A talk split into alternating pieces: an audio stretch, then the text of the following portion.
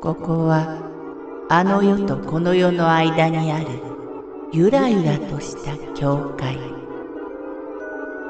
闇に見入られさまよう者のみがたどり着く大曲が時の世界へようこそ。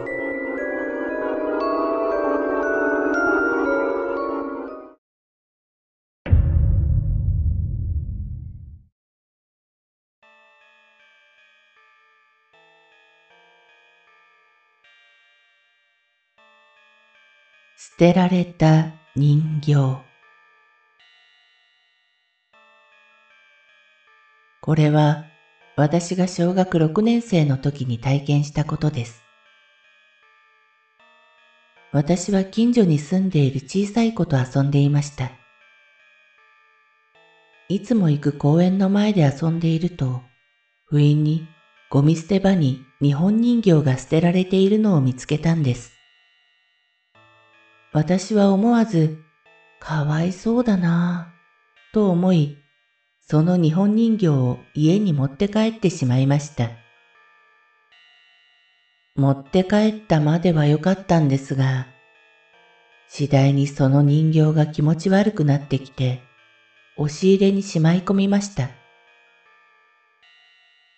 霊感の強い友人がいたので、そのことを相談してみたところ、絶対早く捨てた方がいい、と強く言われました。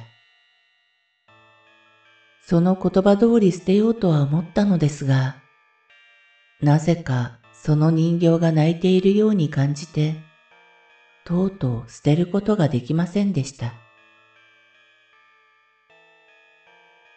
その夜のことです。その日、母親がいなかったために、私一人で留守番をしていました。夜も遅く、時計の針は10時半を回っていました。私はすぐに寝巻きに着替え、ベッドに入り眠っていました。何時間か眠っているうちに、なんとなく胸の上に苦しみを覚えました。そっと目を開けてみると、血にまみれた顔をした10歳ぐらいの女の子が、私を殺しそうなすごい目をして乗っかっていたのです。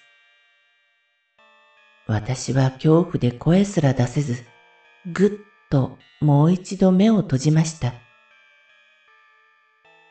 しばらくして、恐る恐るそっと目を開けると、その子は消えていました。私はベッドの上の時計が置いてある場所を確かめました。そこにはちゃんと友人からもらったお札があったんです。私は心からほっとしました。もしもこのお札がなかったら、私はどうなっていたことか。次の日、私は友人に一部始終を話してお祓いをしてもらいました。人形はゴミ捨て場に捨てました。それ以来、私は人型の人形を欲しがらなくなったんですけど、それでよかったと思います。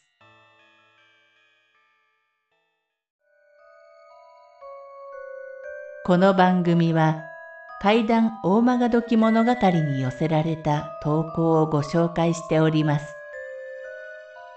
大曲時物語無料メールマガジンは月3回発行。